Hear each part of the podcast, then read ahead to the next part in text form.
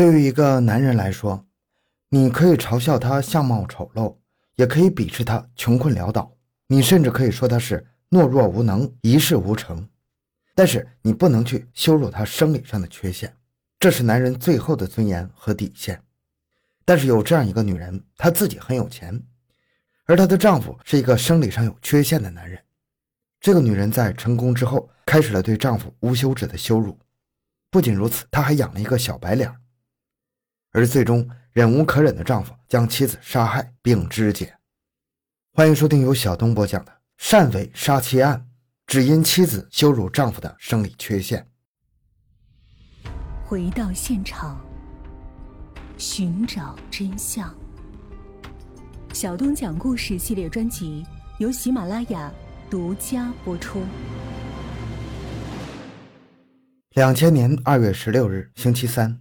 广东省汕尾市，在下午一点多的时候，一个小伙来到汕尾市新区派出所报案。小伙说：“我叫夏延生，我堂姐夏彩凤失踪了。”值班民警一听是夏彩凤失踪，顿时吓了一跳。这个夏彩凤四十出头，自己在汕尾市开了一家私人诊所，是汕尾知名的妇检。这样的人失踪，值班民警第一反应就是图财害命。民警让小伙仔细说说。夏延生思索了一下，说道：“一月三十一号的时候，我到我姐的诊所上班。当时姐夫汪立民告诉我，由于儿子病了，你姐昨晚回湖北老家了，今天诊所就不营业了。我不放心，就赶回湖北老家看看外甥。这才知道，我姐和孩子根本就没回去过。”夏延生继续说道：“一个礼拜之后，他去姐夫老家拜年，那天是初三。”他在姐夫家门口看到了外甥汪洋在外面玩，夏延生就追问：“你妈妈呢？”孩子就说：“妈妈在汕尾过年没回家。”夏延生就进屋给姐夫父母拜年。经过询问，老人和孩子说的一模一样。而此时，作为汕尾市红海湾开发区职工委副书记的姐夫正在陪领导视察工作。就这样，一晃十多天过去了，姐姐夏彩凤音信全无。于是，在这种情况下，汪立民去了广州寻找妻子，就让小舅子夏延生来报案。夏延生对这个姐夫印象极好，姐姐能开得起这个私人诊所，也完全是依靠了丈夫的帮忙。民警听完案情叙述，感到这个案子不但复杂，而且重大，案中牵涉的都是当地有些身份的人物，因此他让夏延生回去等候消息，然后把案子通报给了刑警大队。第二天，警方来到夏彩凤位于新城街一百零七号的家。一百零七号是一座三层高的小楼，今年春节刚刚重新装修。别墅一楼是诊所，二楼、三楼是私人住宅。家中的保姆，也就是夏彩凤的表姐王嫂，把警方领入了家中进行勘查。警方对王嫂进行了问询：“汪立民夫妻的感情怎么样？”王嫂沉吟半晌，说道：“以前家穷的时候，夫妻俩很恩爱。”可是如今有钱了，夫妻俩反倒形同陌路。他们已经分居很长时间了。警察以为是汪立民在外面找情人玩女人，可是王嫂斩钉截铁地说：“汪立民是个本分人，他这样的人不会去勾女人的。”王嫂对警方表示，二人婚姻的破裂很大程度上在于表妹夏彩凤常常深夜不归，而且她在外面养了一个情人。此时，警方已经对二楼、三楼勘查完毕了。这次勘查现场，警方向上级报告说，在夏彩凤的卧室内发现有两处呈喷射状的血迹，在靠窗户的墙壁下发现了一个用半边香烟纸壳写着的一个窗户机号，此号是汕尾中旅社巡呼台的分机号。警方经过分析认为，夏彩凤失踪推断出两种可能：一是情杀，二是外出旅游失联。在二月十八日，汪立民在夏延生的陪同下来到了新区派出所。他道出了与夏彩凤之间的是是非非。汪立民对警方回忆道：“我和妻子是初中同学，一九八二年我们结婚了。最初我们生活很幸福，那段日子是我一生最快乐的。不幸的事情发生在一九八九年秋的一天，汪立民无意中发现了。”夏彩凤在一家宾馆幽会情人，这个情人还是他俩都认识的，是黄冈市某区的负责人。王立民一时不知所措，但他佯装不知。一九九五年，作为医生，夏彩凤办了停薪留职，开启了这家私人诊所。短短的几年，他就成了这里知名的富姐。就在这种情况下，他认识了一个姓李的小白脸。那家伙几句甜言蜜语就把他骗得晕头转向，有好几次甚至要和汪立民离婚。汪立民多次苦口婆心地劝他，可他不听。但是今年两人却断了来往。他说姓李的老跟他要钱，他就彻底跟他断了往来。他还保证以后要好好过日子。这一行为让汪立民十分高兴。而此时恰逢年底，他就重新给小别墅装修了一下。汪立民讲述完毕之后，警方人员就问。你在一月三十号晚上在干什么？就是夏彩凤走的那天晚上。王立民说：“那天我和几个工人在一楼药房盘点，媳妇儿在二楼睡了。但是晚上十点多，她拿着东西就走了，告诉我说是去湖北老家。那至于他出门之后到底去哪儿了，我就不知道了。”他的回答和王嫂是一样的。警方觉得。他为何能数次忍受妻子红杏出墙呢？这个懦弱的家伙难道会动手杀妻吗？他也不是离开妻子活不了的男人呢。夏彩凤一月三十号晚上十点出门，到底去了哪里，成了一个谜。在这种情况下，警方找到了夏彩凤闺蜜王小姐了解情况。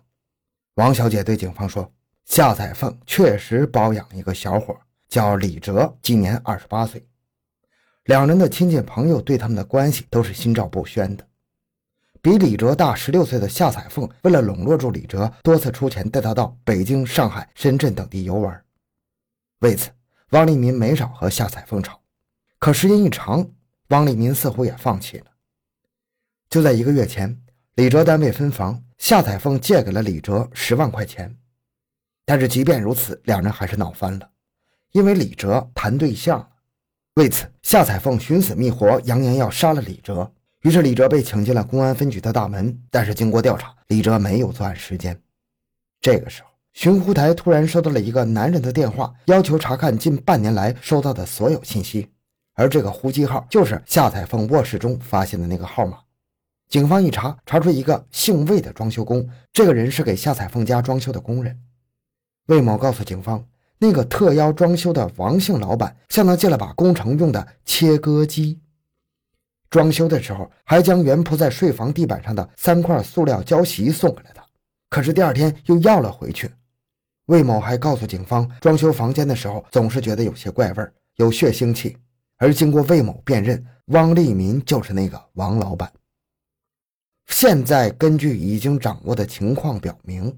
夏彩凤很有可能是在她的卧室被人杀害的，而能自由进出卧室的只有一个人，就是她的丈夫汪立民。汪立民有重大作案嫌疑。随即，王立民被带到了公安局进行审讯。三个小时的审讯，他一口咬定不知道妻子的下落，矢口否认自己有杀妻的动机和行为，而刑事拘留的最长时间不能超过四十八小时。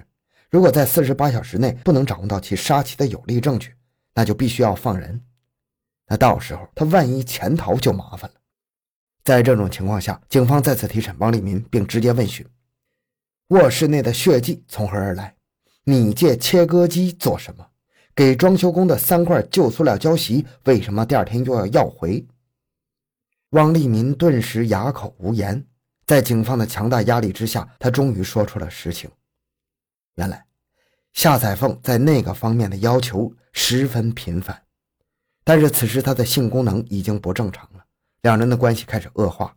后来，汪发现夏彩凤与李哲有婚外情，因为他内心有鬼，也就采取了包容的态度，希望夏彩凤年龄大点之后能主动回到自己身边。但是夏彩凤不收敛，不但赔了身体，还大把大把的为他花钱，而这一次一下就给了十万块。汪立民的内心起了变化，他不能让那个男人既霸占他的妻子，还霸占他的金钱，他再也无法忍受这顶绿帽子了。他忍得越久，报复起来就越狠。一月三十日晚，夏彩凤早早回家休息，汪立民和工人们一起在一楼盘点药材。大约十点多，夏彩凤突然拿着换洗衣服要出门，并对汪立民说去看一个朋友。汪立民偷偷地跟在他后面。夏彩凤实际上是和李哲去宾馆幽会。看到这一幕的汪立民已经是怒火冲天了，他回到家中之后，开始琢磨如何杀人。凌晨的时候，夏彩凤摸回了房里，汪立民就问了一句：“谁病了？”夏彩凤指着他鼻子就骂：“谁病了？你能治？你一个大男人，吃我的，喝我的又没用，还整天疑神疑鬼，不舒服就给我滚！”这一句话彻底让汪立民失去了理智，几年的屈辱和愤怒在这一刻突然爆发起来。他操起地上捣药用的小石臼，将夏彩凤活活砸死。随后，他将夏彩凤的尸体用麻袋装好，又将屋里的血擦干，连夜租车把尸体运到了一个冷库冷冻起来。三天之后，他将已经冷冻好的夏彩凤的尸体肢解后，用水煮烂倒掉。为了彻底销毁证据，他又将房子彻底装修。这就是以往的经过。应该说，第一次出轨的时候，他就应该及时止损离婚。这样一直的忍耐，最终也毁了别人，也害了自己。好，今天内容就到这里。小东的微博账号主播小东讲故事，感谢收听，咱们下期再见。